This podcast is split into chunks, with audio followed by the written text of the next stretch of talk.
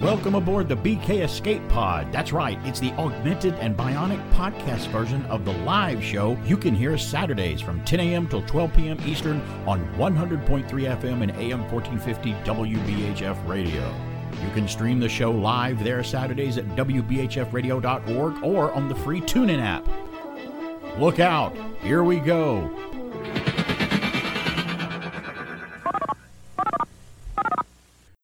The following has been rated P G by the Motion Picture Industry's rating system. Parents may consider that some of the program content may be unsuitable for children. Parental guidance is therefore suggested.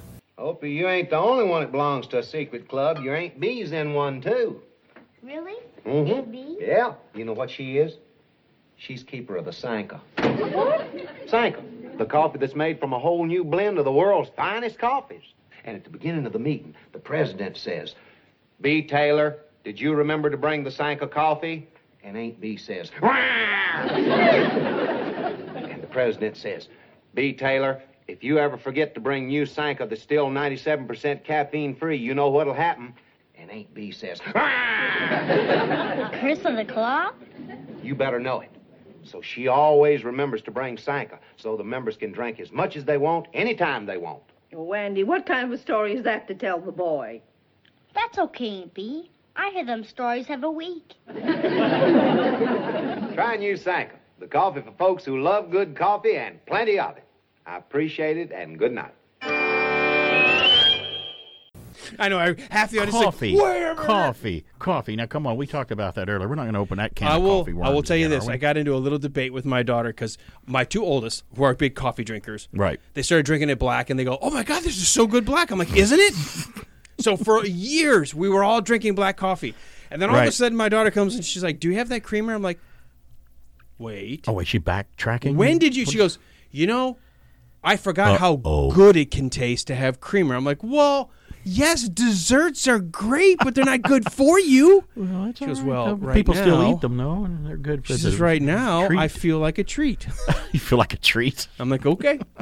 Now, I'll tell you this. When I do go out and meet a client at a coffee shop, I will occasionally, because I want something a little different, I'll get like a cappuccino, which is going to be frothed with milk, and then I will right. say add French vanilla to it, because to me it's a treat now. It's not really a and coffee. And plus, plus it massages the uh, the client. You know, it's kind of like yeah. kind of like uh, greasing the wheels there. Yeah. You know, making I could give them happy. a cup of coffee or here's your cappuccino. And, and what if they don't like horrible, strong black coffee? That may be a bad first impression on that client Correct. from you. You don't want them to do that. On the flip so. side, I don't know that I want to work for somebody who doesn't you, like would, black yeah, coffee. Yeah, but come on.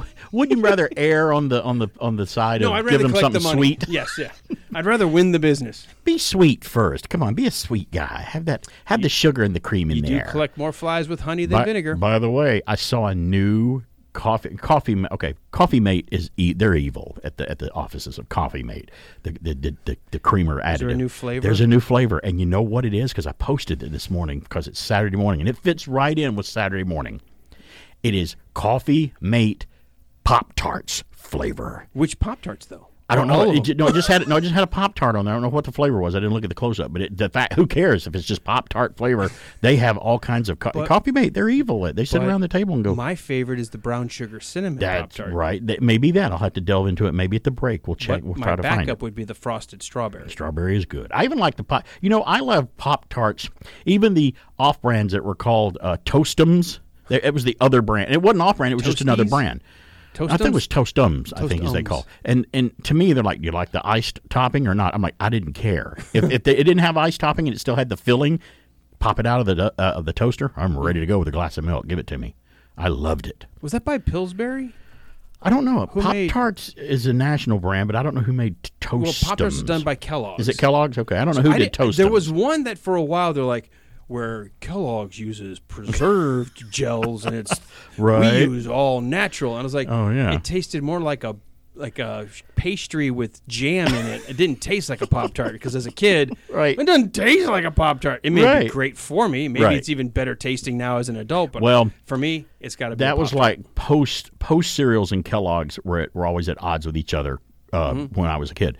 Kellogg's would have Raisin Bran. Post would have their version of it. And I think the right. Post came out first before Kellogg's.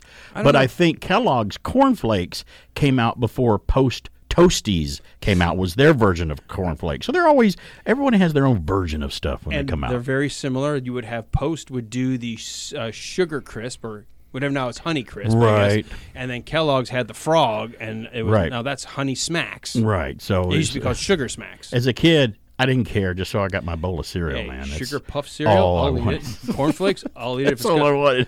Rice cake, I, I don't care. I don't care if it was rice, corn, or wheat. Well, so we went from coffee to cereal, to coffee to Pop-Tarts, to cereal. That's Welcome that's, to Food Talk Friday. And it's Saturday, Saturday. Mo- and it's Saturday morning. That's exactly fits the template of this program perfectly. And I'm glad you're here. I'm glad to be here every Saturday. I'm glad that you're out there listening. I'm glad that we're all here having a good time. I look forward all week, and I think all week, man, I'm going to have such fun Saturday. I can't wait. And it, and, it, and it gets into my thoughts, and I start thinking, what are we going to do Saturday? It's going to be so fun. I got to do this, and I got to do that. I never, ever. I've, I've, I've come into this job feeling just as terrible and bad as I can feel, whatever way. I mean, it wasn't it wasn't COVID or anything, but I came in here, I would come in here feeling so bad, but the minute I come in here and start doing this, I feel good, and it lifts me up, and it's such a fun thing to do. Find something that you love that's fun and do it. I don't care what it is. Mm-hmm. Because that, you know, why they, they discovered that they would take, they would take uh, d- the people that like dogs, that is, they would take um, trained dogs around the kids, and they still do, into uh, Saint Jude's and whatever with kids with cancer or whatever, and they would take people with uh, with, with dogs in there, because they find out if you're if it makes you feel good, if it does something to treating what you have. Mm-hmm. All that, all that, and there is some truth to that. I mean, if you're if you feel bad and you're depressed and you're in a bad mood, don't you get sick easier or quicker? Isn't that the, isn't that the thing? Are you more susceptible to stuff? You're, that's what I've always read. When you're stressed and depressed, you wear your immune system down. Right, right, and that's why you and I, for for a while anyway, you more than me, used to do um, stage live theater at community theater here locally, mm-hmm. and it never failed. And I never did. The whole time I would be in a play, doing a play, whether it be one weekend, two weekends, or three weekends, I would. I never got sick. It was always right after the play was over. If I was going to catch something, that's when I got it, because it was over. And it's so weird how it timed that way. So there must be some truth into that shield that your body has, yeah, when you're over having a stuff good time. Like that. So I do it, think staying positive, staying upbeat is always. Uh, doctors will tell you, you will heal, heal faster if you're laughing and in a good spirit than if you're down and depressed. And didn't we do a story not too long ago about how uh, visiting nostalgia things help you help you stay in a better frame of mind? Yes. Didn't we? Didn't we look that it up? It brings back that? Childhood happy memories. So yeah. So check in here ten a.m. till noon. Every Saturday with B K on the air, Such no matter how you listen to it, and I'll help you. I'll help your spirit stay up, and we'll help you, you. I'll help you stay healthy, be healed. Now I'll raise your blood pressure about a couple things, I'm sure, here and there, because I know mine get raised about things. But yeah, that's what we do here. I, I like to think I'm providing a public service, either with this show or the podcast that it gets turned into. If you've never heard the podcast, it's the show, and uh, I just turned it into a podcast. I got a lot coming up on the program today. We'll talk about an actor that passed away that I was a big fan of and saw him all over the place on television. In, in the seventies and some of the early eighties. Uh, a show has been renewed for a, another season. Wow, what season? Seasons thirty-five of this show. It's been on thirty-five years, but it got renewed. And uh, a public domain work has gone, uh, a, a, a literary work has gone into the public domain. I got a lot. Look at the stack. I speak down here. A lot of you moms don't know there's a lot of good inside Kellogg's Pop-Tarts Toaster Pastries. There is? Sure. First of all, there are six Pop-Tarts inside. Six? That's good. And there's real fruit filling inside, plus a tasty pastry crust. Hey, that's good, Milton. And six vitamins and iron. Well, now that's very good. You see, for snacks or as part of a good breakfast, it's good to know there's a lot of good inside Kellogg's Pop-Tarts. If you thought you could never be frightened by a television movie, watch what happens to the citizens of Salem's Lot. Is something evil killing the people in Salem's Lot, or are they killing each other? Run! No! A terrifying three-hour special movie presentation Tuesday. Watch it with someone you trust. This is C B S.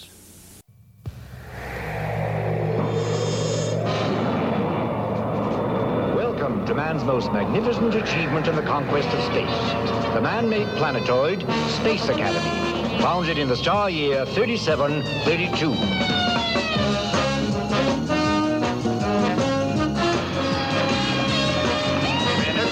look, Bob, I'm Chris. Chris, take a look at the space telescope. Here we have gathered young people from the farthest reaches of all the known worlds.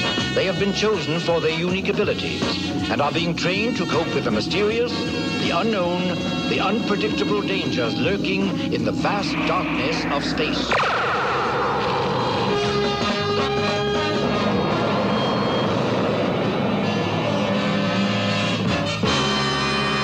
When it comes to shows about movies and comic books, heroes and crazy news, I tune into B K on the Air from ten to noon Saturdays. Hey, we're back. It's B K on the Air. A little uh, Saturday morning memory snuck in there from Filmation. Used to be on the C B S every Saturday morning. Boy, okay. It was a great show, and I loved watching Space Academy every Saturday morning back I'm in probably the day. Wrong. You got to guess who the narrator was His there? His accent wasn't like I remember hearing, but there was a moment where it sounded like a young Doctor Smith. It wasn't a young Doctor Smith. It was an older Doctor Smith. Really? Yes, because it's Doctor Smith. That show was on in the mid-seventies. Lost in Space was on in the sixties. For so so maybe, that was his voice. Uh, was that Jonathan Harris? That was Jonathan Harris. Yes, it was. Okay, you got so, it right. But I was used to him hearing that sort of almost British undertone voice when he would, oh, the pain, the pain. But it was that was him doing Doctor Smith's voice. But yeah. I I am shocked. I am I am shocked. But that's good. You recognized who it was. There I you go. I got my one right thing today, and I will now be wrong. And it wasn't even else. a quiz.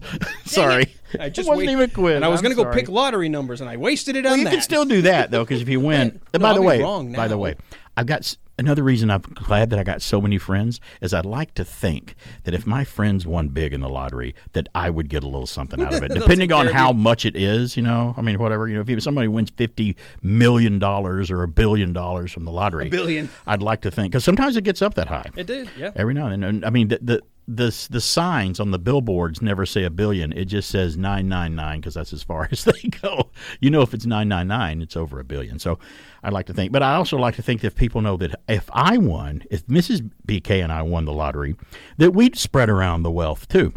And she made a good point. She's like, think about it. If we win the lottery now, or maybe if we're sixty, think about it. We'll never spend it all. I said we could blow it and that'd be terrible, but we'd never sensibly spend it all. So give it away in a way that the government can't get, get a hold of it if we win. You know, it's like do it now and just keep enough for us just to live Funny. comfortably for the rest Sounds of our lives. Sounds like the exact conversation I had that. with my mom. I'm like, what are yeah. you doing to make sure that the government doesn't get this? Because they'll snatch it, man. They will. They'll get it. They already think it's theirs. It's like, uh, oh, oh, you, you've paid money all your life with taxes and worked hard and everything. Oh, when you die, you're going to have to pay again. I'm like, how come it's a penalty if I die? Right. I'm penalized twice. One, I'm dying. And number two, right. you're going to take half of my money, of the inheritance tax away before anybody can get it that I want to have it. I think yes. that's a little unfair, don't you? I agree. What did, what did Scarlet, Scarlet Witch tell Doctor Strange in the Multiverse of Madness? That doesn't, doesn't seem fair, fair does, does it? it? No, it doesn't.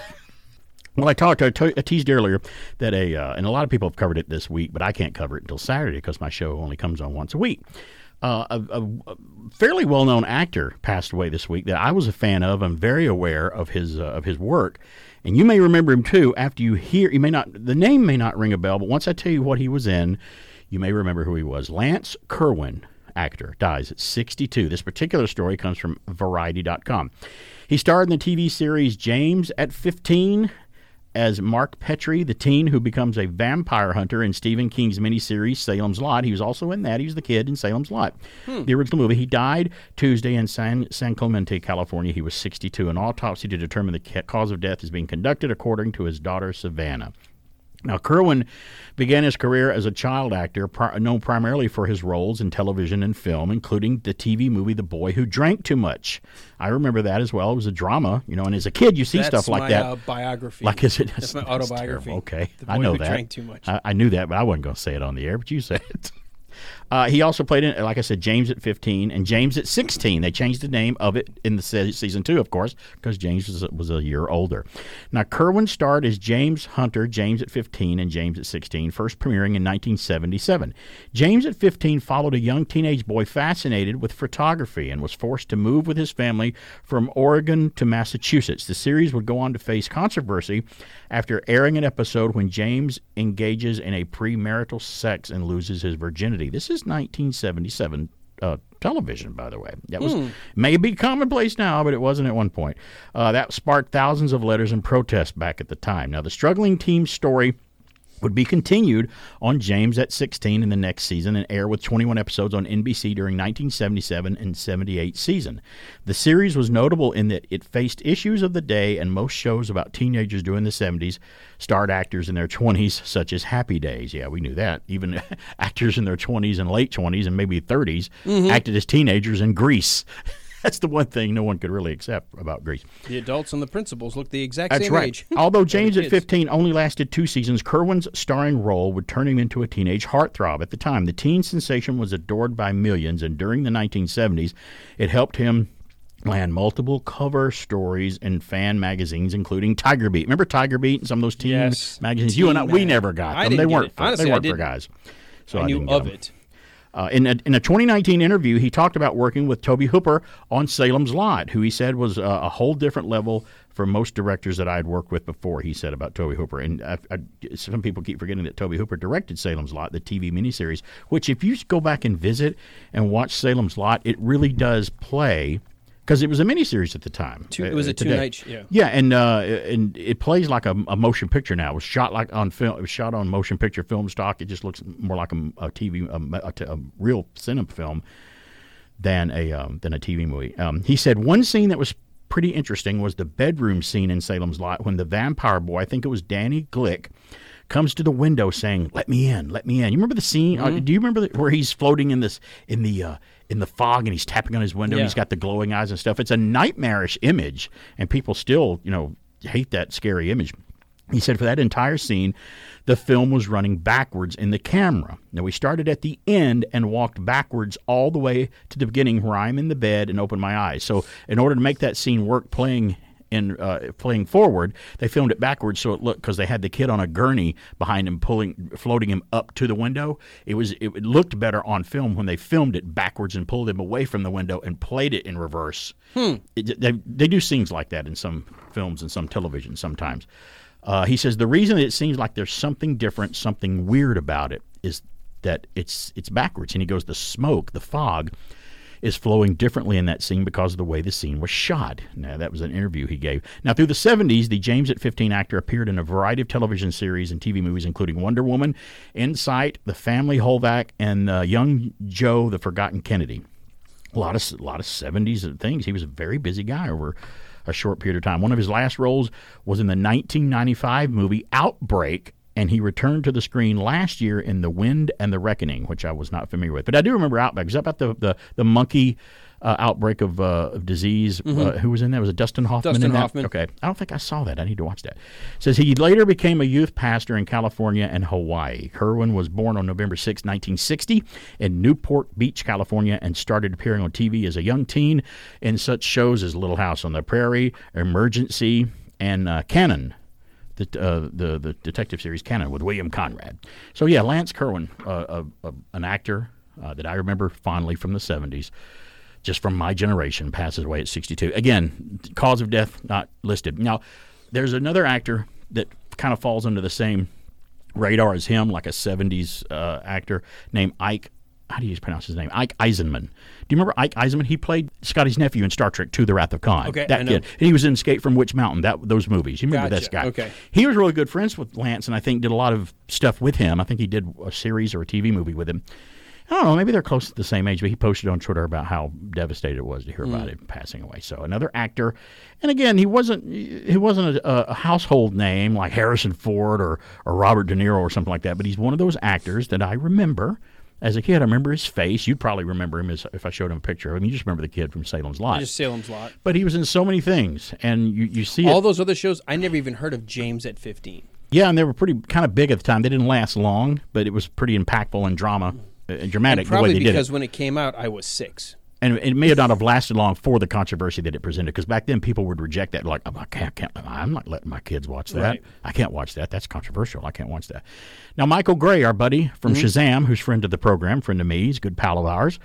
Um, I texted him um, this week, and he goes, yeah, I heard about Lance. That's bad, because he was in an episode of Shazam with him called Brothers, mm. and he remembered he remembered Lance, and I don't know if he stayed in contact with him, and he'd falling on to hard times or something, and they didn't go into detail about it. So, um, and I, it was hard to recognize him at later appearances at conventions when he would sign, you know, do interviews and sign autographs. And I'm like, that's Lance Kerwin. Okay, I wouldn't have known that unless mm-hmm. you had told me that. So some people just, things happen and there's nothing you can do about it. So another actor has passed away. It's B K on there. Uh, we're gonna, we're getting close to the bottom of the hour here. We're going to flash the audience when we come back with the news, the weird, the strange, and the bizarre. I don't have a lot of time to get into anything in depth, but I talked about a show that got renewed.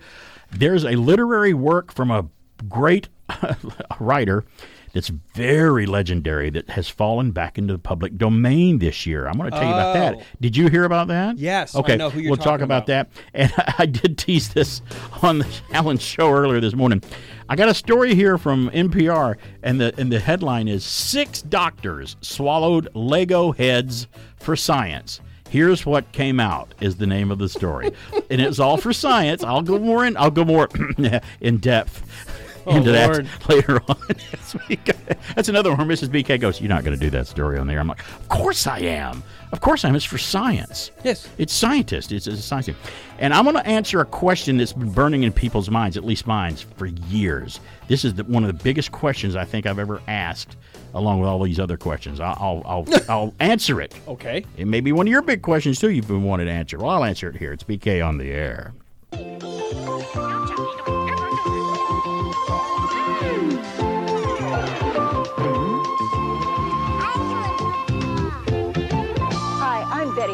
And I'll be right back with One to Grow On.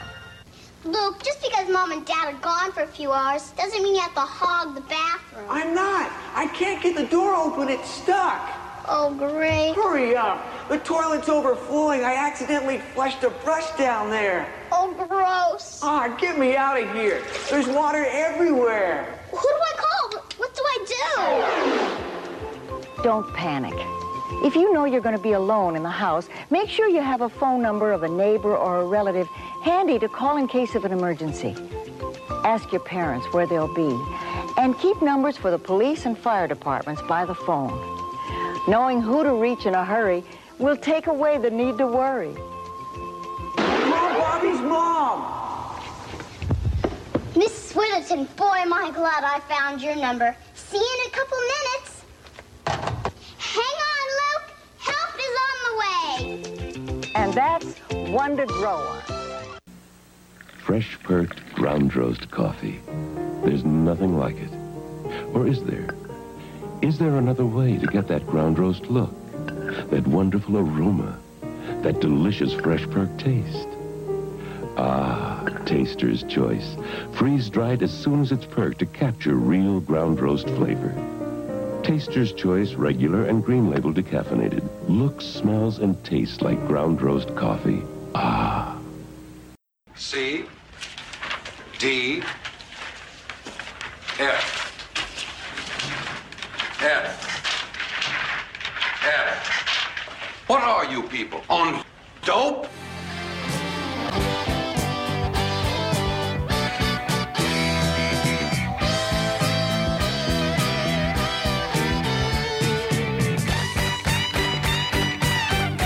Hey, we're back. It's B K on the air here. Trying to get everything situated here before I come back on the air. Got so much to do. You run to the bathroom. You get your cup of coffee made. You're doing this. You're doing that. You try to prop uh, the chair against the door so nobody can get in here and throw me off the air. There's so much to do and so little time to do it in here every Saturday morning. So little to do. So much time. Strike that. Reverse it. But it's that wonderful time where we like to...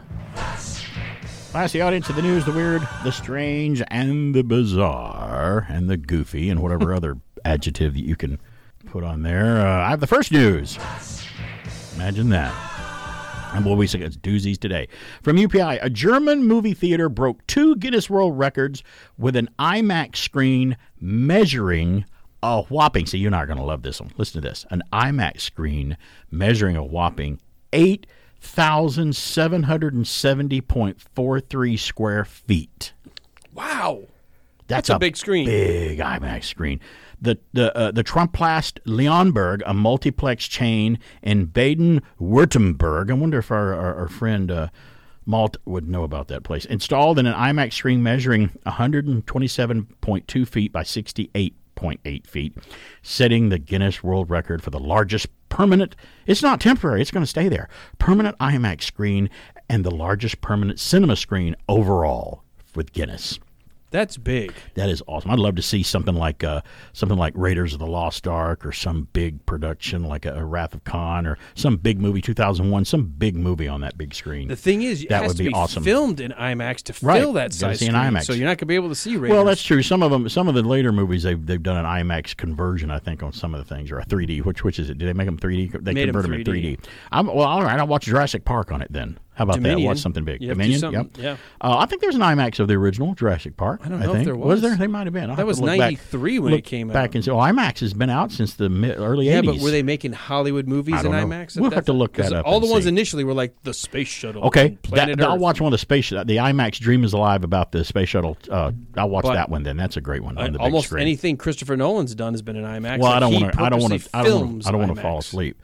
Uh, quote, to put this into so perspective, to put this into perspective, so the screen is wider than a Boeing seven thirty-seven airliner. Dear Lord. There you go. That big, just tells you how big it is. Theater? I don't know. I don't know. Or is it outside? It's a stadium. Where is it? You know? stadium. G W R stadium. said the screen was measured by a specialist company using laser sensor technology. Yeah, there wasn't a ruler big enough, uh, which allowed them to confirm the screen's size, screen's size with millimeter precision. So That's there you go. Amazing. They know exactly how big that screen is. Any, okay, it could be any IMAX film. Like I say, even an IMAX film I don't like, I'd like to see it on that screen. Yes. That, that would be amazing. That, you'd, the bigger the you'd better. Feel like you were in it, for real. Yeah, that's right. All righty. Well, guess what, folks? I've got the next news. Chicken butt.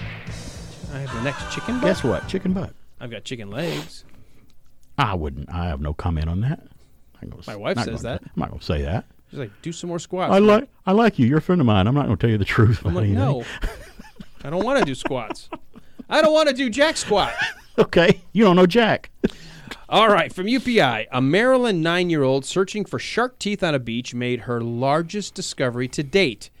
This, this would be again, so awesome if this could happen to us. It would be so cool. To me. I know, but it sure would be a nice if it did. fifteen million year old megalodon oh, tooth. Wow. That's amazing.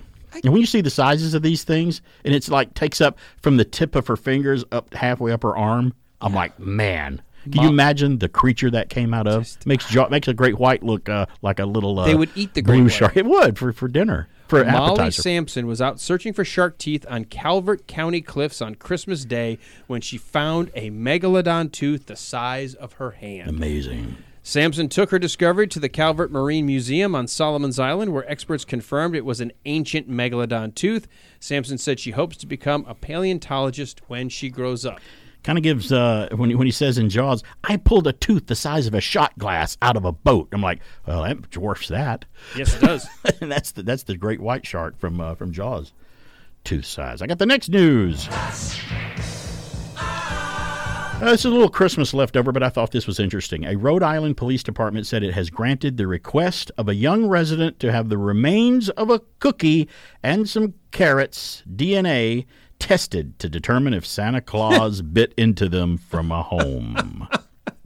The okay. Cumberland Police Department said in a news release it re- received a letter this month from a young investigator, so what they're calling a young investigator, seeking to have a partially eaten Oreo cookie and some baby carrot sticks D N A tested to identify whether they were indeed eaten by Santa Claus on December the twenty-fifth. By the way, he took a bite out of the carrot stick just to make the person feel better. He spit that one into the, into the drain or the garbage. I'm telling I you right now. I would fully expect that they did. would come back and go, this is non-human D N A, yeah, and right. fed it to the reindeer. Because I don't, yeah, because I don't know if I don't want to bite into a nice Oreo and then bite into a carrot. Those two don't mix. They don't really don't go do back to back. It's like chocolate cake no. and orange juice. Quote, this or brushing your drinking orange juice after you brush your teeth. Oh. That's just horrible. Quote, the young lady obviously has a keen sense of truth in the investigative process and did a tremendous job packaging her evidence for submission. We will do our very best to provide answers for her, unquote, Chief Matthew Benson said in the release. The food was passed along to the state of Rhode Island's Department of Health and Forensic Science Unit for analysis, he also added. Benson said the department already provided the girl with some uncovered evidence in support of Santa Claus's presence in her neighborhood. A photo of a deer in the area on Christmas Eve. There you go, right there.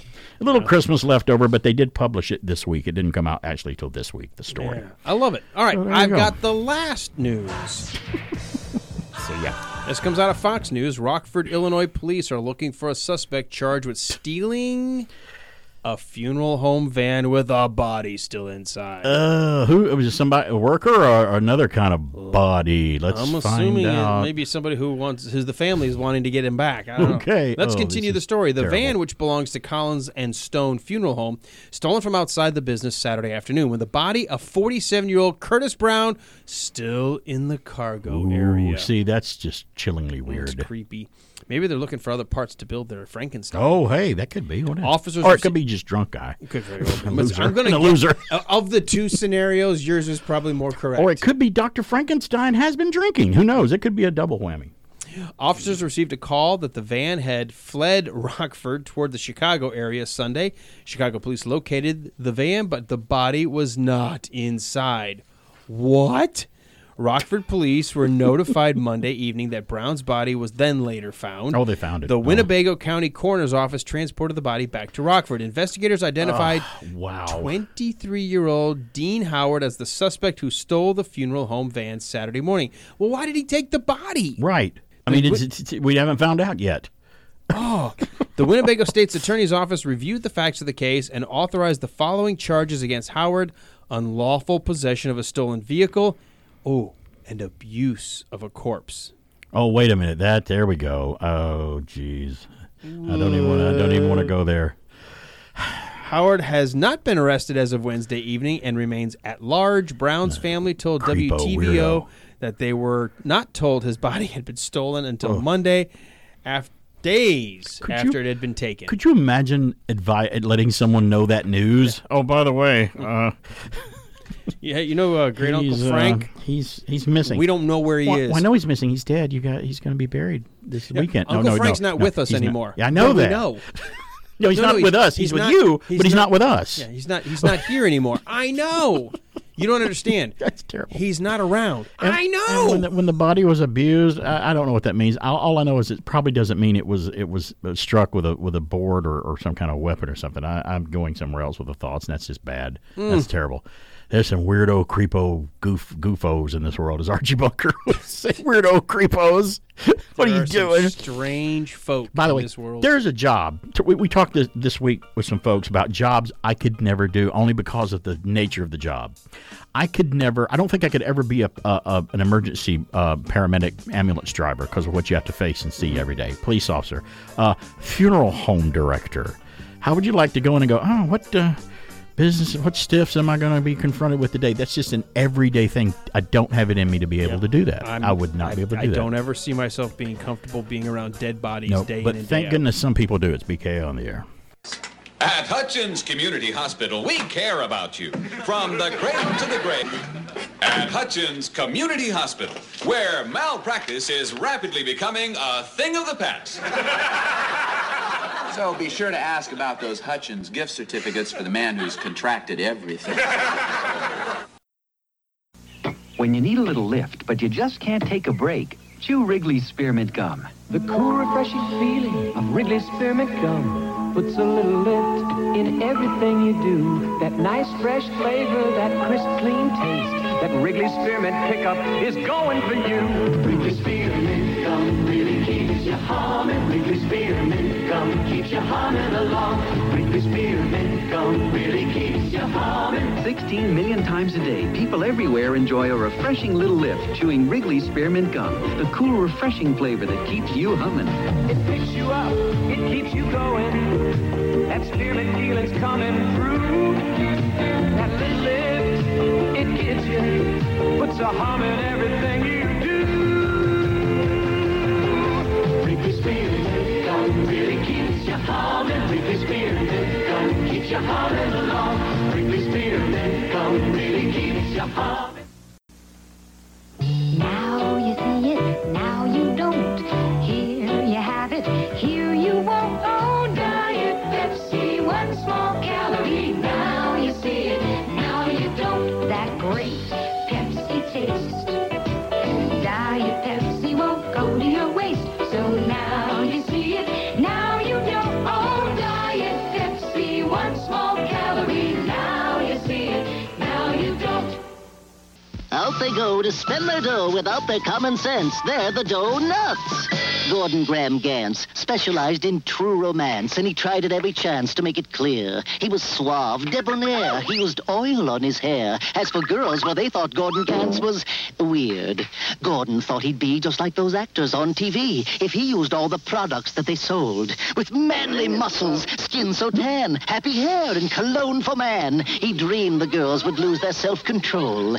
Well, it hasn't worked so far, though he buys things by the carload. Tubes and bottles, jars and boxes, there he goes. Because he's sure someday he'll pick just the thing to do the trick, and overnight he'll change to instant Romeo.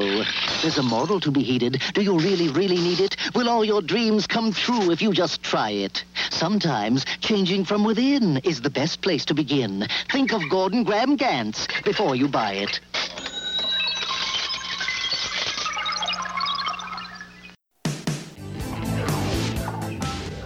By the way, I didn't want to tell you about this, but I will. Okay. I look out. I have an a news extra here. Uh-oh. An extra. Listen to this. This was so crazy. I was going to do it as just a story, but it's a newsflash story. I had to include it in there. Listen to this. This is from U P I. A Japanese YouTuber created a custom setup to allow his pet fish to play Pokemon on his Nintendo Switch. But a mouth, yeah, I, I shook my head too. I'm like, huh? huh? But a malfunction led to the fish spending money at the eShop and revealing its owner's credit card information on a live stream. Oh, Listen to the details oh, of this. No. YouTuber Mutekimaru, a k a. Maurice, I guess that's how you say his name, runs a channel on the video sharing site where his fish plays various games in the Pokemon franchise. The beta fish... or betta fish, B E T T A, controls the game by swimming to different areas of its tank, uh, which have been mo- outfitted with sensors that simulate pushing the buttons of Maurice's Nintendo Switch. Okay. Okay. Maurice set up the system to live stream. Because why not? I don't know. What else has he got to do? He set up the system to live stream the fish playing Pokemon Vi- uh, Violet, the latest entry in the series, but a malfunction during the gameplay led to the Nintendo Switch returning to its home screen. From the home screen, the fish's movements caused the Nintendo eShop to open, and the pet spent four dollars of its owner's money to buy points. The fish also revealed Maurice's credit card information on the live stream. Mm. The fish also managed to download an app to play on Nintendo sixty-four games, spent reward currency on a new avatar, requested a con- confirmation email from PayPal, and changed Maurice's account name from Mutekimaru to Rowawawawawawawawa. So there you go. There's a wonderful there newsflash extra for you right Don't there. Don't leave your fish in charge of your computer. Man, what, what, I could, I, you know what? You and I could have just sat in a room, locked ourselves in a room with a, a, a pad or pencil and paper or whatever you want to write with nowadays, mm-hmm. and we couldn't have come up with that. We couldn't have thought that up. Nope. I couldn't have made it up. Nope. That's incredible. And you remember the other thing we had on the newsflash that one time about they they, they hooked this fish tank up to a, a little vehicle and allowed the fish to drive it, d- d- depending well, on I where it was moving. And he goes, it seems like the fish is getting to understand how to do it. And I'm like, is that you reading it into it, or is it really doing that? So some things do make me turn my head to the side like my dog just heard a weird noise. Uh-huh. It really does, because that's just, that's that's crazy. That, that's, that's insane. But, it's, but it is insane. It's crazy. I never would have thought anything like that would have happened. Well, uh, let me backtrack here a little bit to uh, December. Did you hear that Anita, you remember the remember the Pointer Sisters? Yeah. That did the uh, the Neutron Dance song mm-hmm. from Beverly Hills Cop, yeah. and they, re- they they did the song Fire. Yeah, and I'm, I'm aware yeah, of that. Yeah, you've got Detroit in your veins. I'm aware of Motown. Um, but they, uh, one of the Pointer Sisters passed away. I think it's December thirty-first, yeah, and they was... reported it on January third. Anita Pointer passed away, I think, on December thirty-first. But in the story, I meant to do this, but in the story, they included a little bit of a little bit of information. I'm going to play a song from something, and I know, Alan, you'll probably remember. You'll probably get what it is when you hear it. I did not know who sang this little snippet or this song that you're going to hear. one,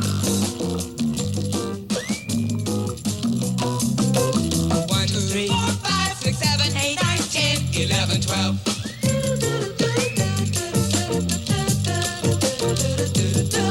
one, two, three, four, five, six, seven, eight, nine, ten, eleven, twelve.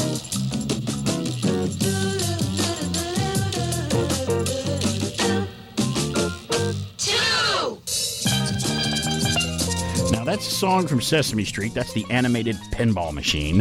Everybody might remember that classic spot from, from Sesame Street. But did you know that that's the Pointer Sisters singing that? That's and I crazy. Had no idea. That's the tie-in that I wanted to give you this morning, a little bit of trivia. That's I had the Pointer no Sisters. Idea. You know how you're supposed to, at least it's old school, but I still love, before I go to record, I always go, and three, two, one, right? Right. Before I test my mic, though, before I do the three, two, one, I always do a quick little record to make sure that everything's good, because right. I've had a couple of times where my board crackles. I'm like, right. oh, I yeah. should have tested like it. Like our phone here. Every now and then, you have to, it's like a computer. yeah. I, these boards have to sometimes be rebooted. Yeah. Every single time, dude, I go, one, two, three, four, five, six, seven, eight, nine, ten, see, eleven, twelve. You do it. See, that's I funny. Count to twelve like that song because of me watching Sesame Street as right. a kid. And that and that stuck with you in your brain all this to time. To this day. And it's amazing. Well, that, that just floored me how someone popular, and a lot of popular people were connected with Sesame Street that we didn't even know about. The electric company. Do you remember Letterman? Where he would, if there was a letter missing from a word, he'd rip the letter from his jet, right. from his varsity sweater yeah. and throw it over to make it to change the word. Well, Letterman's voice was Gene Wilder, and the and the narrator, the female narrator, was like, "Is Letterman in trouble? What's he gonna do?" That's Joan Rivers.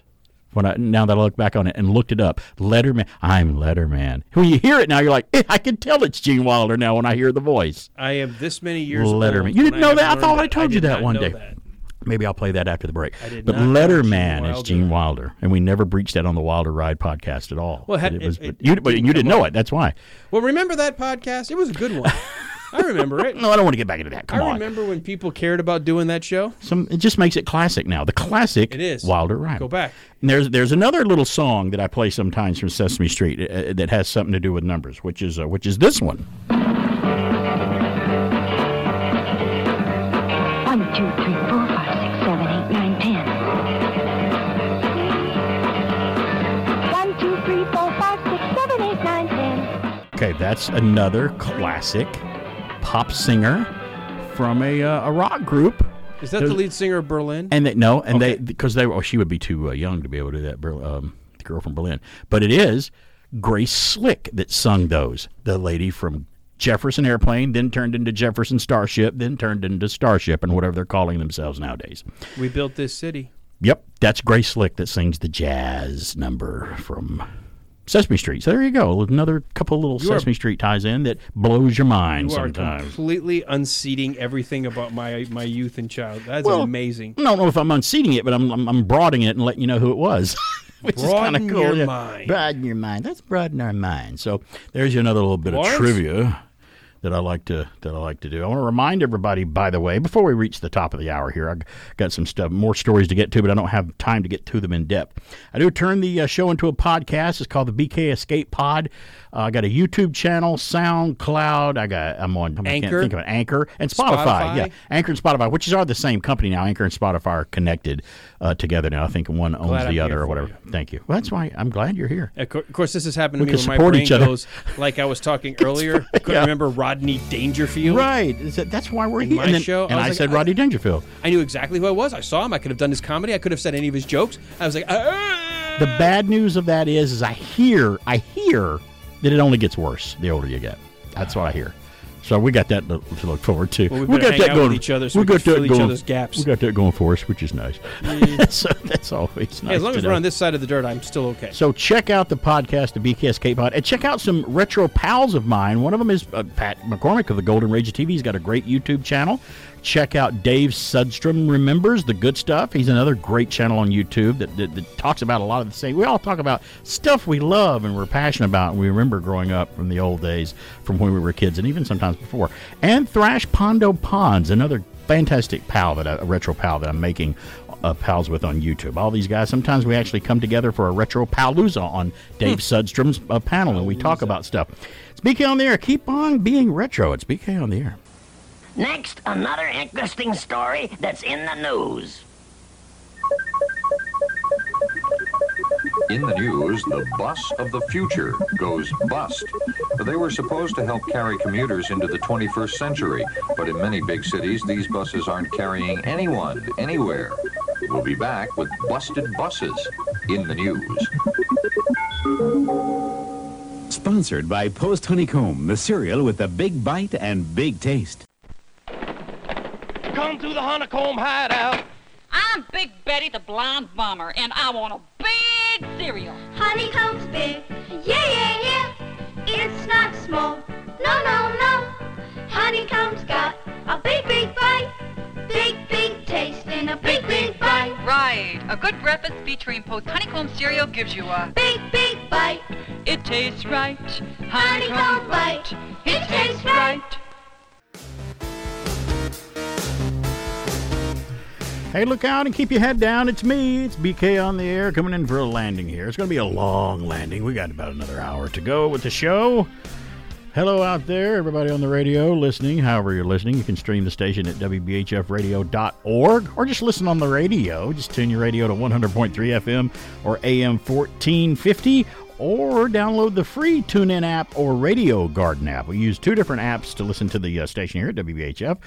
So you can listen either way you want, and the uh, and the podcast later on, I kind of switch it up and turn it into a cool podcast. Let's do a little On This Day in History. Today is January the twenty-eighth. That's what we're going to focus on. nineteen fifty-eight, on this day in history, the Lego Group patents their design and interlocking Lego bricks still compatible with, all those they made then are still compatible with bricks produced today. They all are. And that's a big feat. Big company, Lego. It's been around since nineteen fifty-eight. I didn't know when they when they started, so mm. there you go, nineteen fifty-eight. Speaking of feet, they have been hurting parents' feet since that very That's invention. Right. That's right. Did you ever see, and talking about memes on the internet, there's a meme of a great white shark sticking its uh, head out of the water with its mouth open, looking like and it's it's in pain. It's like, photo of a great white shark stepping on a Lego at the bottom of the ocean. And it's just, you get it. You get it. It's an, an yes. You get it instantly. You think it's a... You know exactly what they're talking about. Yep. Some uh, some pre- premieres and, and on television and stuff today. A certain television show premiered on this day in history in nineteen seventy-three.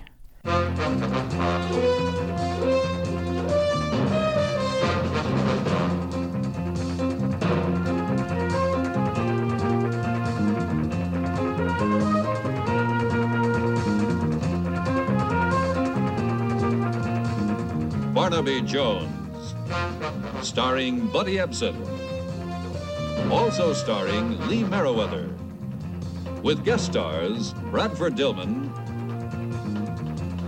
Robert Hogan, special guest star William Conrad. Tonight's episode, Requiem for a Son.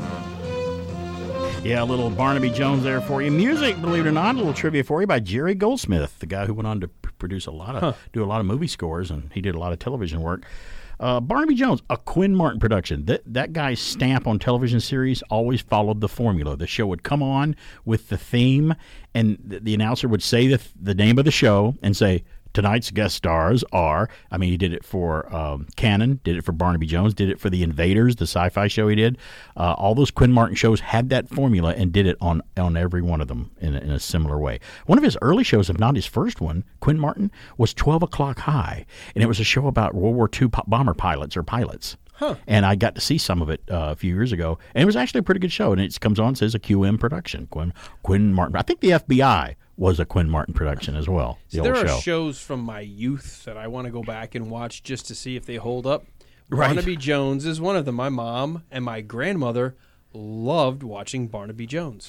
Well, there's there's two different thoughts about whether something holds up or not. Now, some people just won't watch, will watch a show now through the prism only of modern shows and just won't like it because they compare it to new shows and go, oh, this is stupid compared to shows of today. I'm like, well, maybe not the word. Stupid might be the wrong word. It was a different era when the show came mm-hmm. out. You know, there's going to be no cell phones on it, except maybe the rich detective who has one in his car back then. You might see that. Steve Austin was the first guy I remember having a, a cell phone in his car with the O S I and Six Million Dollar Man. I thought, oh, a phone in his car. Oscar Goldman has a phone in his car. That's how important Buddy, he is. If I had a phone in my car, I know I've made it. Mm-hmm. I know I've made it. Now I wish I didn't have a cell phone. Sometimes I wish, boy, I'd like to take this thing. It'd be expensive. I'd have to replace it. But I want to throw it at the bottom of the lake and let the fish use it or something. I don't want to have anything to do with this computer anymore.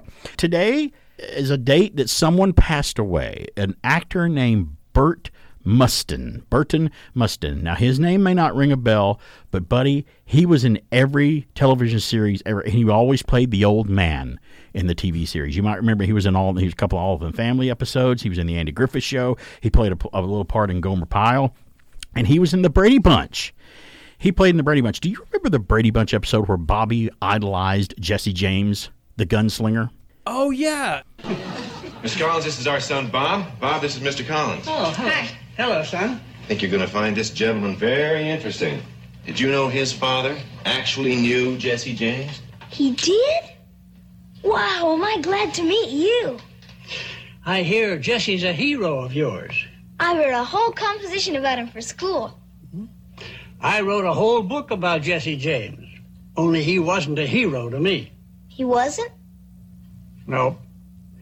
Jesse James killed my father. He did? Shot him in the back. That's how he usually shot him.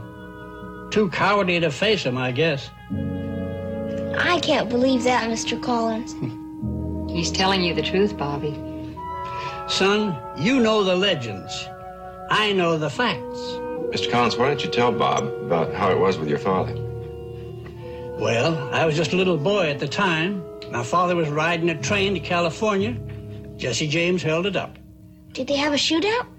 Well, it wasn't much of a shootout. My father with his face to the wall, his hands in the air, and not wearing a gun.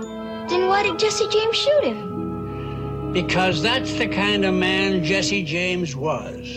There we go. Burt Mustin on the mm. Brady Bunch telling the story of Jesse James. And after that, needless to say, Bobby did not idolize Jesse James anymore. He was great on All in the Family because he played a guy who escaped a... um. a um, old folks home and wanted to get out of there because he didn't like being there, and Edith found him and brought him home, and Archie's like, what's this guy doing here in his pajamas? Mm-hmm. What's he doing here? And he's like, we're going to call your daughter and tell her to come pick you up. You can't stay here. So he, Archie calls his daughter that the number he gave him, and he's and he's talking to her off camera, and he comes back and he's like, I don't think you gave me the right number. I called I called the number you gave me to talk to your daughter. And the, the old guy, Burt Mustin, says, did she tell you to drop dead and go to hell? Mm-hmm. He's like, yeah. He's like, that's my daughter. That's her. So you got the right number. He was just funny.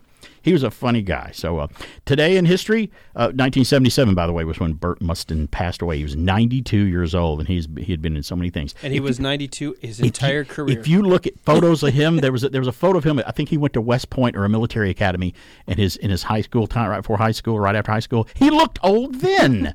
It's crazy. nineteen seventy-eight, the first episode of Fantasy Island airs on A B C T V on this date in nineteen seventy-eight. I can't believe you don't have Mister They Rourke they had. Uh, they had um, two movies, I think, Fantasy Island movies before on T V before they did that. Do you know my wife's watching the new Fantasy Island movie that's a show uh-huh. that's on? And it's a sequel to the old show. The girl's name that runs the island's last name is Rourke. That was her de- father, I think, her grandfather. They reference Mister Rourke in the show. I haven't watched it yet. She I liked can't it. Tell if it's I can't any good. Get into it. It's just something I can't get. In nineteen eighty-five, the charity single on this day in history, "We Are the World," recorded by the supergroup U S A for Africa, includes Michael Jackson, Lionel Richie, Quincy Jones, Stevie Wonder, Hall and Oates, and other pop stars, was on this day in history. We got a few more on this days in history that we'll get to when we come back, and we'll get to uh, three birthdays on the list. Not many birthdays, at least not three that more than three that I can get for our list here at B K on the Air. And we'll go into the National Day Ofs too when we come back. It's B K on the Air.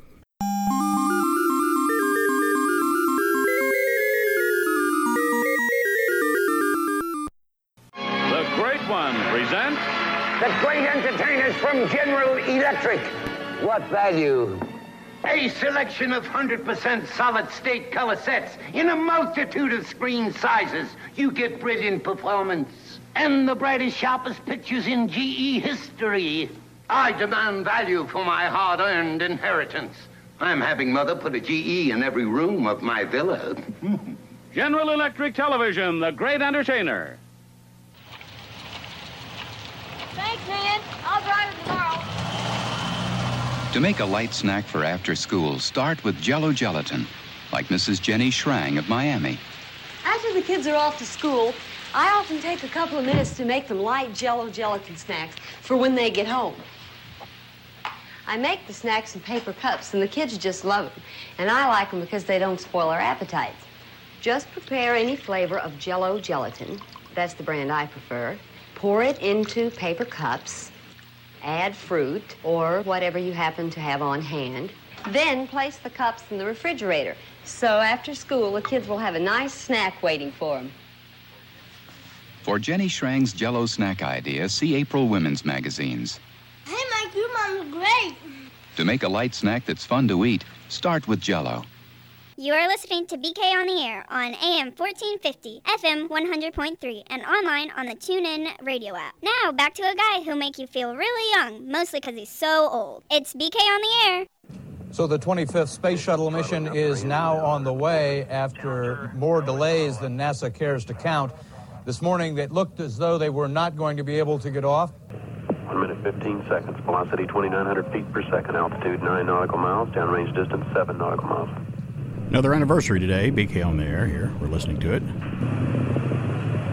That's the live C N N feed back in the day, uh, and mm-hmm. then the then the operator comes on and says, obviously a major malfunction was the was the message on this day in history, nineteen eighty-six. Space Shuttle Challenger explodes seventy-three seconds after liftoff uh, from uh, from Cape Canaveral, with all seven crew members killed, including Krista McAuliffe, mm-hmm. who was to be the first teacher in space. That's one of those instances, and I count that one.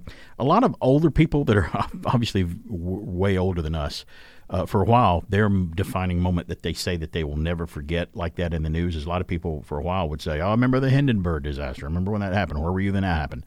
Where were you when the Japanese attacked Pearl, Pearl Harbor?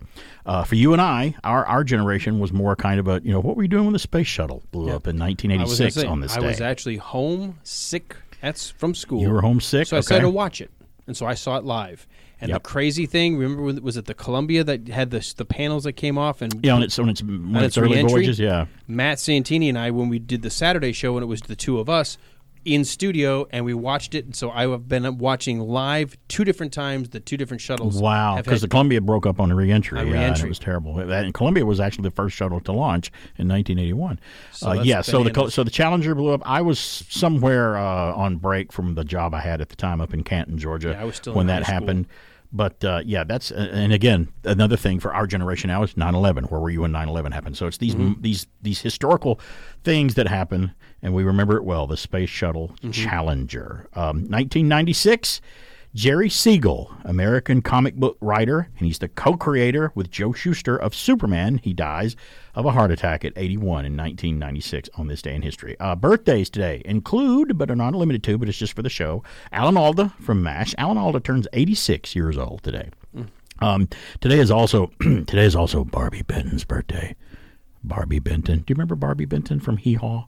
If I show you a photo of Barbie Benton, you will remember remember her. And I even if you Hee-Haw, even if you don't remember Barbie Benton, if I were to show you a photo from Barbie Benton from Hee Haw, you'll never forget her after that point. Okay. If I show you a photo, and she was all over television in the seventies. I think she was on like Battle of the Network Stars. She would just appear on game shows. She was just one of those personalities that was out there and always really great for this eleven, twelve, thirteen year old kid to look at me. And uh, today he's forty-one years old today. Elijah Wood ah, celebrates Frodo. His birthday today. Uh, national days. It's always national whatever day on whatever day it is. Today is National, imagine that, nineteen fifty-eight, the Lego patents their design day. So today is National Lego Day. Makes sense. Today.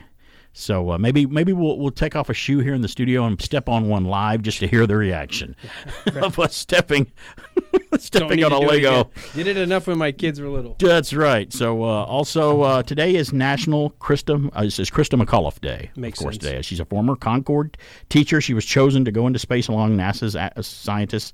And tragically perished in just a few seconds after takeoff. So, yeah. And then, you know, remember the big investigation that ensued after that. I mean, they really got into NASA and how they did mm-hmm. things. And they took, I mean, they, they, it was their fault. You know, they probably maybe shouldn't have launched the shuttle that day. And, you know, hindsight's twenty twenty. Well, the what thing is, that flaw was always there. And that they just were lucky up to that right, point. And they I had guess, to yeah. redesign. Not only did they redesign the O-rings, right, but they also designed emergency ways to get people to get out, out of, there. Of the shuttle. Yep.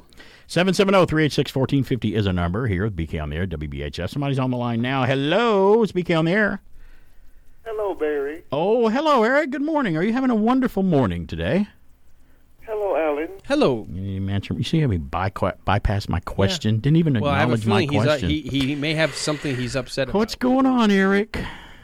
You got something wrong. Oh, really? Well, imagine that. That's part of the show. What did I get Which wrong? Which one of us? Which, yeah, what did we get wrong?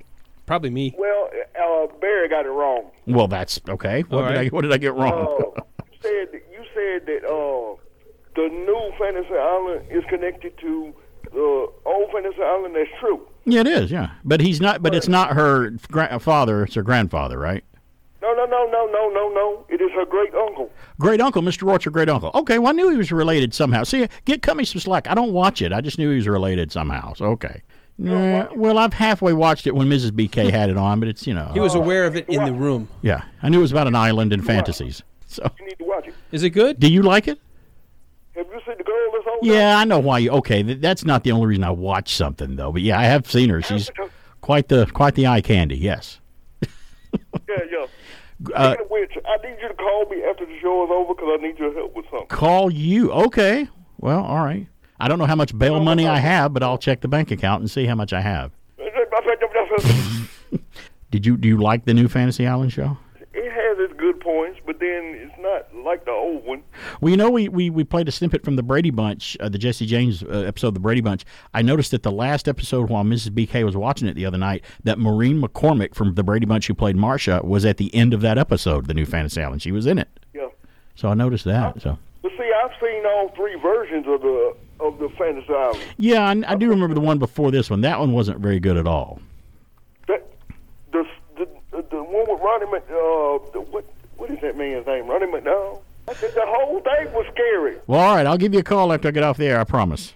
All right. All right. All right, bye. All right, bye. I don't know what that's all about.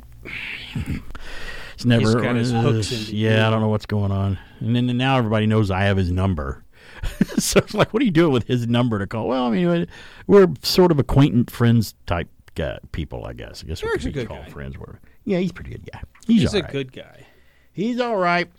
But uh, did I finish this? I did, yeah. Finished all the national days up and everything, January twenty-eighth. I did have, do I have time to go into this? Let's see. Yeah, I have time to.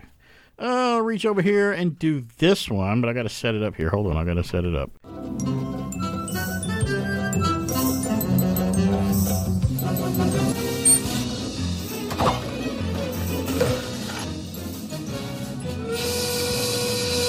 Yeah, if you don't recognize that theme where you've been living, even if you don't like the show, you should know what that is when it starts out. That's The Simpsons. That's how The Simpsons comes on. And also you can hear it and experience it at Universal Studios when you ride The Simpsons ride. Man, it's such a fun ride, such a fun area of the park because you can eat at Krusty Burger and you can have your picture taken with Chief Wiggum out there with the cop car and everything. And the, and the ride is really fun. It's not a three D ride, but it's the screen is so big. And it's, it takes up all your peripheral vision, so you all you see is the screen, and the car moves while you're running around. It seems like it's in three D, but it's really nice. Uh, from Dan Sneerson from Entertainment Weekly, The Simpsons renewed for a new season, but not only that, it's renewed until twenty twenty-five, they say. That's pretty amazing. Nope, The Simpsons aren't going anywhere except into seasons thirty-five and thirty-six. That's bananas. Seasons of this show.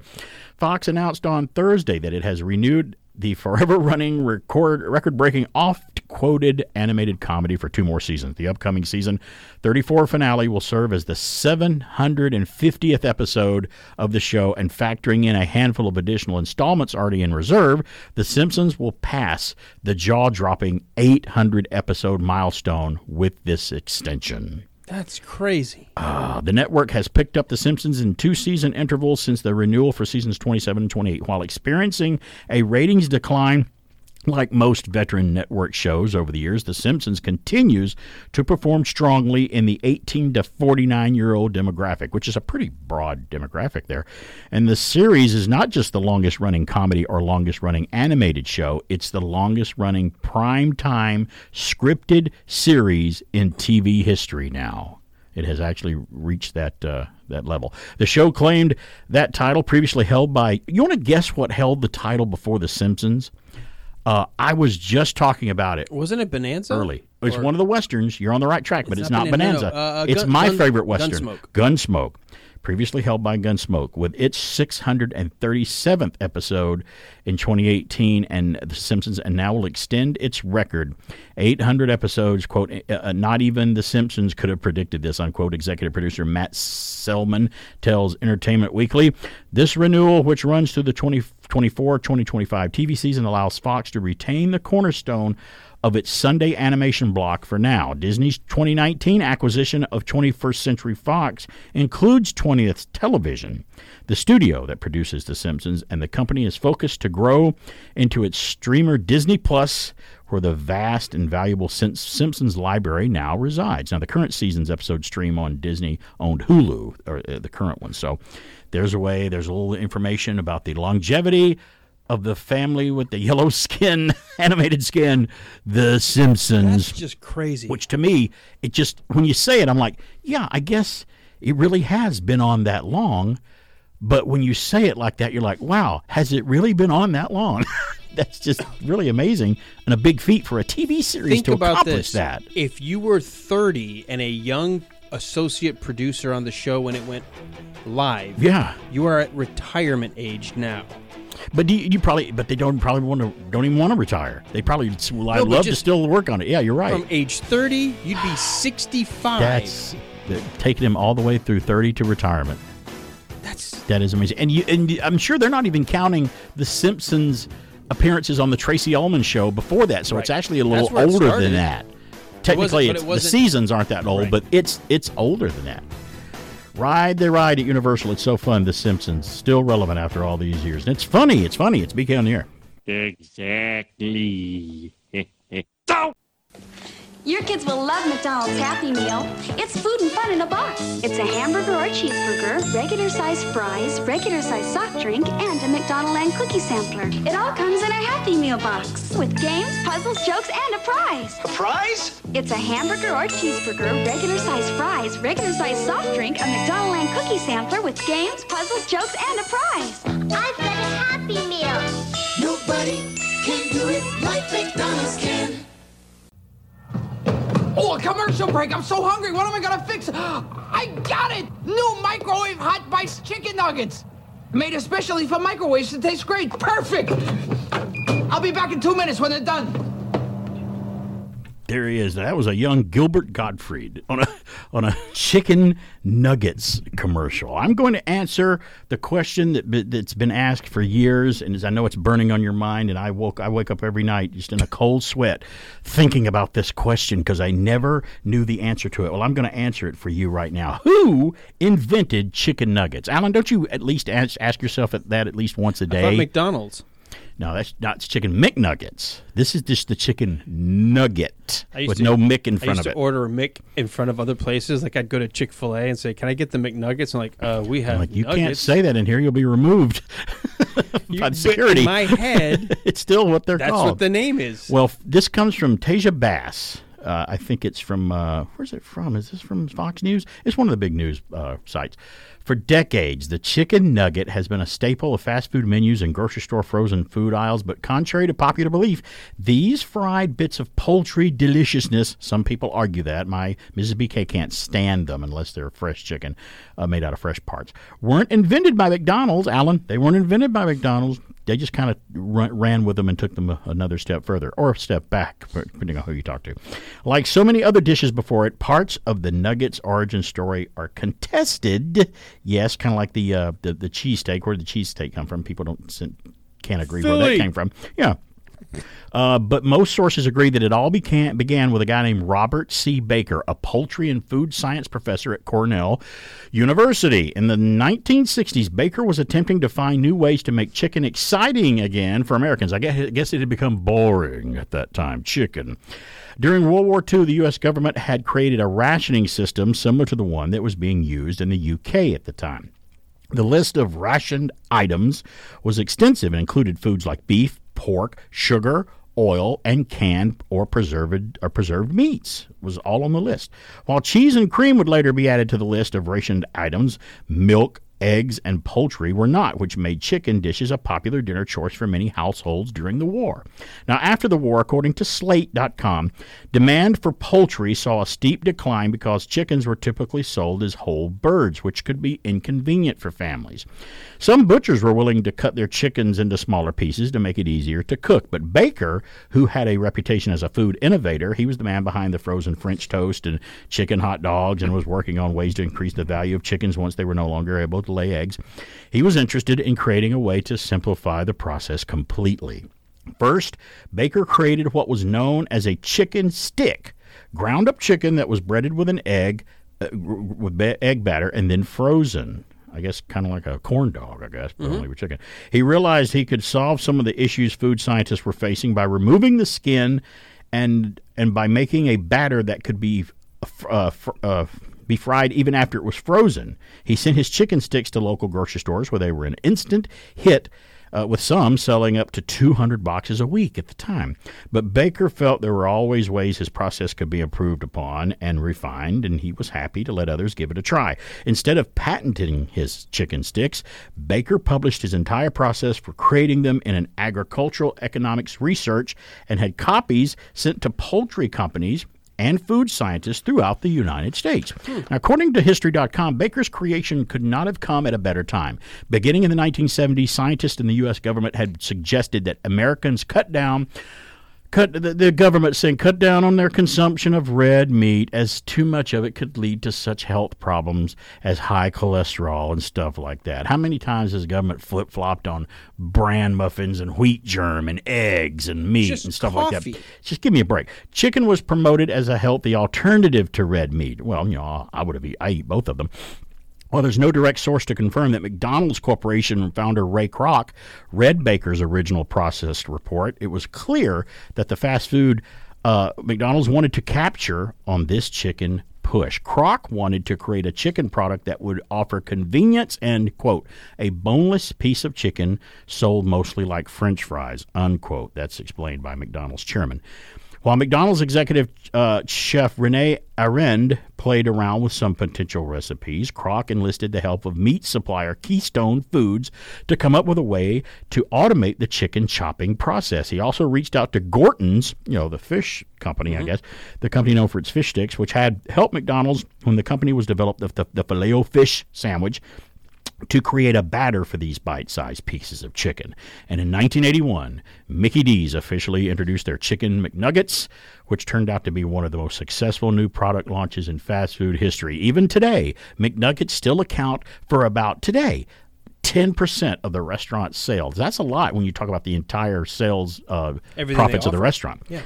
Now, Baker, meanwhile, went on to found Cornell University's Institute for Food Science and Marketing in nineteen seventy and served as its very first director. He also helped invent a chicken deboning machine. Unfortunately, he received no monetary benefits from the success of the chicken nuggets that he helped to create. Mm. But it sounds like he still lived a pretty good life. Inventor and working in academia, I guess, under the food section. I've and never developing had a problem with nuggets, but I do prefer the chicken strips that you get from yeah, Chick-fil-A. And you know, people people badmouth what what kind of chicken. Uh, some restaurants sell chicken nuggets, but they're but they're really great, uh, just white breast meat. Mm-hmm. But you know, we all know that a lot of nuggets, you know, from different restaurants contain, oh, it's just uh, processed chicken. You know, what do you mean by that? Oh, well, this nugget can have meat in it. Beaks, ground up feet, leftover parts. It's just stuff. And when I and, and when I'm told that, and I take a freshly made chicken McNugget from McDonald's and eat it or dip it into sauce, I'm like, I don't care. It tastes great. I like it. It doesn't matter to me. I do like. Uh, I like them all equally, I guess. Now there could, you know, if they're stale and been in the bin for a long time and or mm-hmm. old, that's not good. You can get a bad batch, but anything cooked fresh, even McNuggets from McDonald's, taste taste pretty good to me. I'm, I, I'm okay with I it. I like that. So I mean, you were in the you were in the military. You you probably ate a lot of stuff that uh, would make a billy goat puke, or something like that, or or eat right out of the can, something that's already cooked, but you're just eating it out of the can with I a spoon. Was, I was in the you Navy. Know? We actually had some pretty good food. Yeah. But you, you're like me. I've I, at one point I was just hungry once, you know, uh, as a teen, just just got out of the house. And I'm like, oh, I want some ravioli. I just eat out of the can. Mm-hmm. I mean, I've, I was well, known to do cooked. that. I don't do that now because I don't really have to, and I'm not on the run that much from the law nowadays. But yeah, on the back run then from I, the law. I was just I was just in a hurry for several reasons. So yeah, um, chicken nuggets. That that question's always I've always wondered, where did they come from? Where were the, where was the chicken nugget born? Where did it come into being? What's the genesis of the chicken nugget? That's crazy. The guy didn't patent any of it. He just well, I guess he wasn't just interested in that. He wasn't interested for making any money. I got another story here. I did tease this too. Uh, am I going to have time to do this? I got two minutes to the break. I'll tell the rest of it if I don't have time, but I'll start it now. This is from N P R. This is for science, so I thought I'd report this today. Science. This is a scientific study. Six doctors have swallowed Lego heads for science. They, they, and, I, and we'll get into the details of it. And I'm going to tell you what. Here's what came out because well, of it. Careful. When Doctor Andy Tagg was a toddler, he swallowed a Lego piece, actually two stuck together. He thought, quote, well, just put it in your mouth and I'll try to get your teeth between the little pieces, he said. The next thing he knew, it went down the hatch when he was a kid. As an emergency physician at Western Health in Melbourne, Australia, Andy says he meets a lot of anxious parents whose children succumb to this impulse. The vast majority of kids like Andy simply pass the object through their, you know, they, it makes the, the journey out of, out of the other end within a day or so. But still, Andy wondered whether there was a way to spare parents from needless worry. Now, that now choking hazard is a whole different, different thing, where they're talking about if they just have swallowed it. It's in the right. stomach, you know. Sure, you can reassure sure parents one by one that they probably don't need to come to the emergency room, or worse yet, dig through their kids' poop in search of the everyday object that they've swallowed. I guess some parents, I'm not one, but some parents have done that. I did that with my dog once when she ingested something wrong. But Andy and five other pediatricians wondered, is there a way to get this message out to parents through science? Science? The six doctors devised an experiment and published the results. Quote, each of them swallowed a Lego head, said science uh, journalist Sabrina Embler, who wrote about the experiment for The Defector. They wanted to basically see how long it took to swallow and excrete the plastic toy. Recently, Sabrina sat, down, sat down with shortwave scientists in residence, uh, Virginia G. Barber, to to chart the journey of six Lego heads and what came out on the other side. The study excluded three criteria: a previous gastrointestinal surgery, these are excluded, the inability to ingest foreign objects, and an aversion to searching through fecal matter. If any of those were met, they weren't going to do it. Uh, research. I'm going to do the rest of the story when we come back, but there is there is a point to this, and there is a little bit more of the story, even an interesting acronym to tell you about. It's B K on the air. We will return after these messages. He's usually running around making enough racket for five kids. So when he's quiet like this, I know he doesn't feel good. And you know what? I'd rather have the racket. I've got something for your tummy ache. Here. Pepto-Bismol's good no matter what upsets your stomach. It acts to coat your stomach wall and help keep the irritation away from it. It's a kind of protective coating between the upset and the stomach. Pepto-Bismol's good to have when somebody's a little too quiet. Chocolate is scrunches when it crunches. That's why I love Nestle Crunch. Chocolate is scrunches when it crunches. That's why I love Nestle Crunch. The blend of Nestle's creamy milk chocolate with crunchies tastes just as good as it sounds. Chocolate is scrunches when it crunches. That's why I love Nestle Crunch. We seem to be made to suffer. It's our lot in life. You're listening to B K on the Air. This is Missus B K, and I'm not listening now because, well, I sleep in every Saturday morning. But I'll catch him later on the B K Escape Pod podcast. Now back to that man of mine, B K on the Air. Mwah. Oh, I caught the kiss. There it is. I got it right there on my cheek. Let's get back I to ducked, the story. Like Madeline st- Kahn on the platform and the train station. It almost hit you. Look Whoa. out. I moved out of the way. Look out. You're the you're you're one Taffeted of armor. You're one of two or three guys that I can safely say has. Now wait a minute. Maybe you didn't. There's been some other guys that have kissed my wife on stage in a play, but no. I don't think you kissed in Cat on a Hot Tin Roof. No, did you? We don't, you were in because that. I you don't hated like each other. Her. Yeah, that's right. Because you were she Brick and Maggie. How to make it hap- yeah. get back together, and the only and plus, thing is at the very end is they're sitting on the bed, and you get a sense right. maybe they maybe finally, a hug. Maybe they've reached the point where they can overcome this. Yeah. This well, mendacity. Well, you were playing Brick. You weren't a- attracted to your wife in that play. If you read between the lines of the play. Right. So, Tennessee Williams. Let's get back to the story here about the six doctors who swallowed Lego heads for science just to see what would come out. We talked about the uh, three things that had, they had to exclude to not do it, but let's get back to the story. Researchers would then measure the time it took for the gulped Lego heads to be passed out the other side. How do you know? Are you going to have to go sip? Did you? I don't know. They don't even tell that. The time interval was giving a was given a found and retrieved time. That's found and retrieved time. The acronym is FART. Yes, F A R T, found and retrieved time score. That's the score that they give it. Andy, right. Andy Tagg and what his collaborators. You really want to know? Andy Tagg and his collaborators also wanted to raise, they wanted to raise awareness about a few types of objects that are, in fact, hazardous to kids if swallowed. Again, I said it's for science. An important one is button batteries, the small, round, water, uh, wafer-shaped batteries that are often found in electronic toys. Quote, button batteries can actually burn through an esophagus in a couple of hours, they say, says Embler. They are also very dangerous and very different from swallowing a coin or a Lego head, like a, a static inanimate object. That makes sense because when the when you're touching the surfaces of the battery together, you're right. discharging you're the battery, a, a, and the battery current. Can burn. You're right. Now, for more on what they do when someone swallows a foreign object, you can check out the Academy of Pediatrics information page. Just look them up on the Internet, the Academy of, of Pediatrics Web, okay. website. In that so, whole article, there you did, go. Did they not say how long it took for the Lego They never to pass? Gave the time, nope. So, uh, but, but but that that wasn't the actual point of it. They just wanted to let you know that it would and it was going to yeah. pass. I'm like, oh, okay. Not I, yet. I never, I as a kid, never experienced that. I never swallowed a Lego. I never swallowed uh, uh, a coin. My sister no. did once. I think she swallowed a dime. Or something. And why? I mean, why just swallowed I a dime? Never had I a, never did that. I never, now I put, I tried to eat mud pies. Right. That but was all right. I though. learned very quickly dirt doesn't taste good. Looks like chocolate, but it doesn't taste like no, chocolate. No, it's horrifying. Uh, so only make them. Don't ingest them. And don't give them to your dog. He's not going to eat them either. Uh, but, yeah. Now, I did, as a very, very young toddler, reach the washing machine once when I was, I don't know, maybe old enough to walk or just getting mobile. And my mom walked away from the washing machine. You know, and you're a parent. You know how long it takes. It doesn't take long for something to happen. Right. I was only away from the washing machine for like eight seconds. Well, eight seconds is an eternity for a little kid right. to do something. I, wa- I was told I walked up to the washing machine and grabbed the little measuring cup my mom had of bleach. And I saw it. I'm like, oh, liquid in a glass. I, that, that, you must I, drink, I that. drink that. So I grabbed it, turned it up, and drank some of the bleach.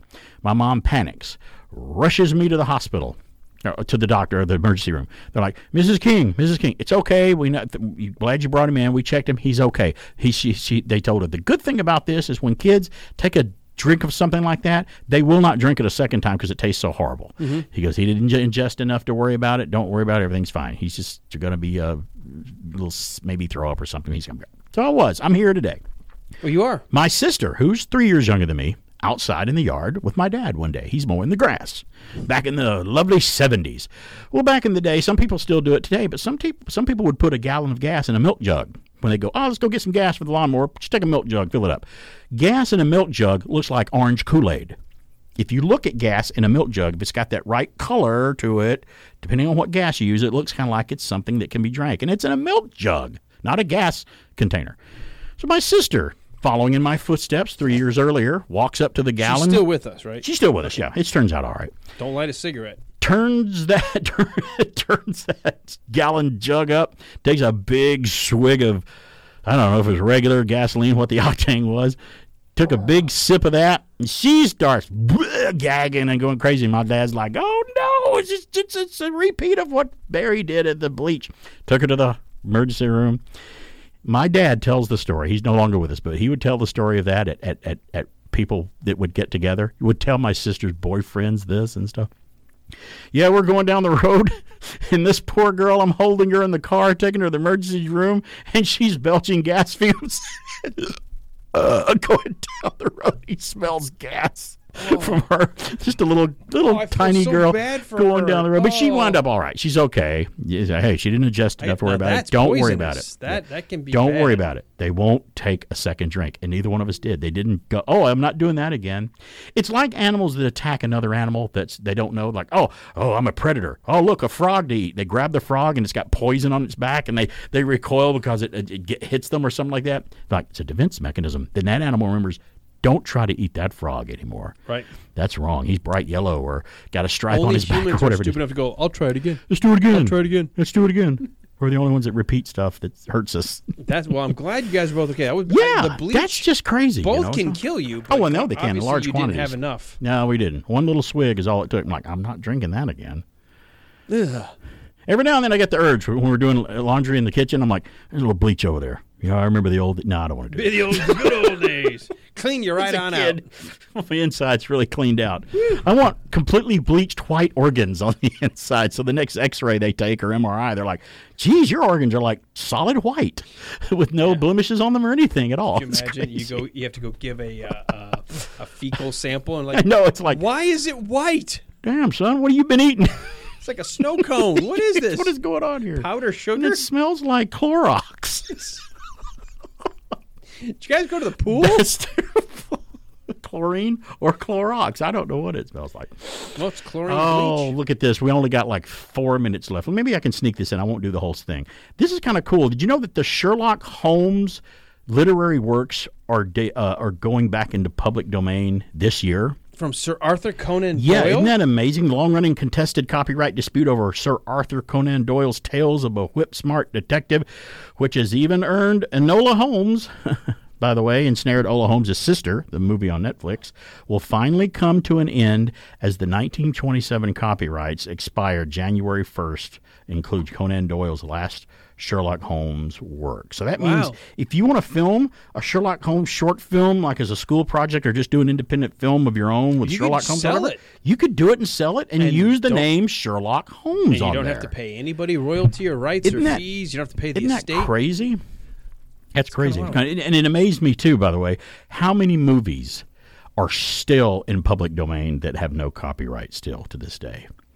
And some of them, now we did, uh, you and I were affiliated here close uh, lo- uh, locally with a, a, a place called the Pump House Players at the Legion Theater here in Cartersville. Mm-hmm. It's a, a it's a um, a, a, a volunteer kind of community a volunteer theater. community theater. Well, one one year we tried we we we we started showing movies in the theater again because it was originally a movie theater. Set up a projection rear projection screen and everything and ran everything off of D V D or Blu-ray or mm-hmm. rear projection. And I picked some of the movies at the time when we did that, and I picked, and they're like, well, how are we going to do this for the rights? I'm like, I'm going to pick all movies that are public domain. You won't believe what's out there in the public domain. Uh, I think Night of the Living Dead, the original George A. Romero movie, it was at the time, but may, may not be now. It may have gone back into copyright. Um, Snows of Kilimanjaro, a fantastic movie about Ernest Hemingway and Gregory Peck playing him mm-hmm. in the film. That was a public domain well-received critical film that I showed on on there up there on, on the screen. Uh, a lot of the sci-fi movies from the fifties, the B movies and stuff, some of the horror films from the sixties. A lot of things are still in public domain that just never never had a copyright or fell out of copyright. No one bothered to get them back into copyright.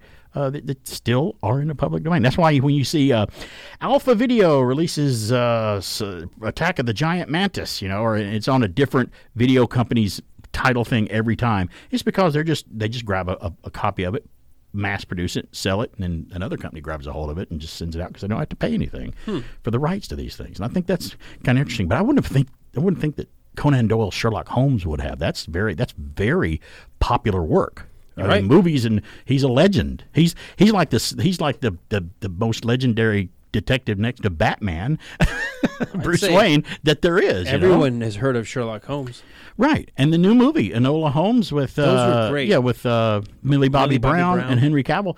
I haven't seen that. Still haven't seen the second one. I need to see the second one. You said it was pretty it's good. Really good. I want to see the second one. And, uh, I loved them both. I liked him, and I like him too, and I like her. She's a great. I like the way they shot it. I like the way they edited it. I like the fact that it she breaks good. the fourth wall and talks to you. It was appropriate. There was when done appropriately, that works. Mm-hmm. Sometimes it doesn't work. Uh, when you when you break the wall and talk to the audience, but sometimes it does when it's when it's not either overdone or it's ridiculous. I mean, you're not supposed to be. Well, we're not supposed to be there. Why are they talking to us?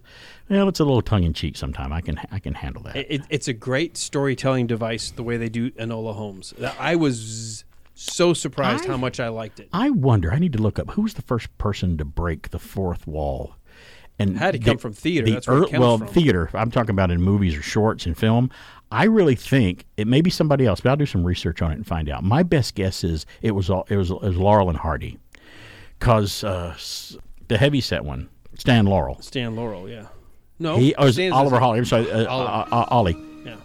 Every now and then he uh, he would uh, the other one would do something stupid, and he would look at the camera and just shake his head and look right at the viewer. He did it, mm-hmm. and then. Uh, Alan Hale Junior would do it on Gilligan's Island when Gilligan would do something stupid because his dad, Alan Hale, worked with them and he knew them. So it took something he took into Gilligan's Island. So I wonder if it was Laurel and Hardy that did it first. I'll have to look that up. Breaking the fourth wall. We don't have a wall to break here on radio. We no, just talk. We it's just B K on the there. Person's right. ears. We'll be back next week. I'd like to talk to you for just a moment about safety. When we go to the beach, there are lifeguards there to watch out for our safety. Crossing guards are in the street for the same reason, to help protect us. Now, things like that are fine, but we can't count on someone always being around to protect us. We should practice thinking of safety all the time. So don't take a chance. And that's true whether you're crossing a street or driving a car. Think safety.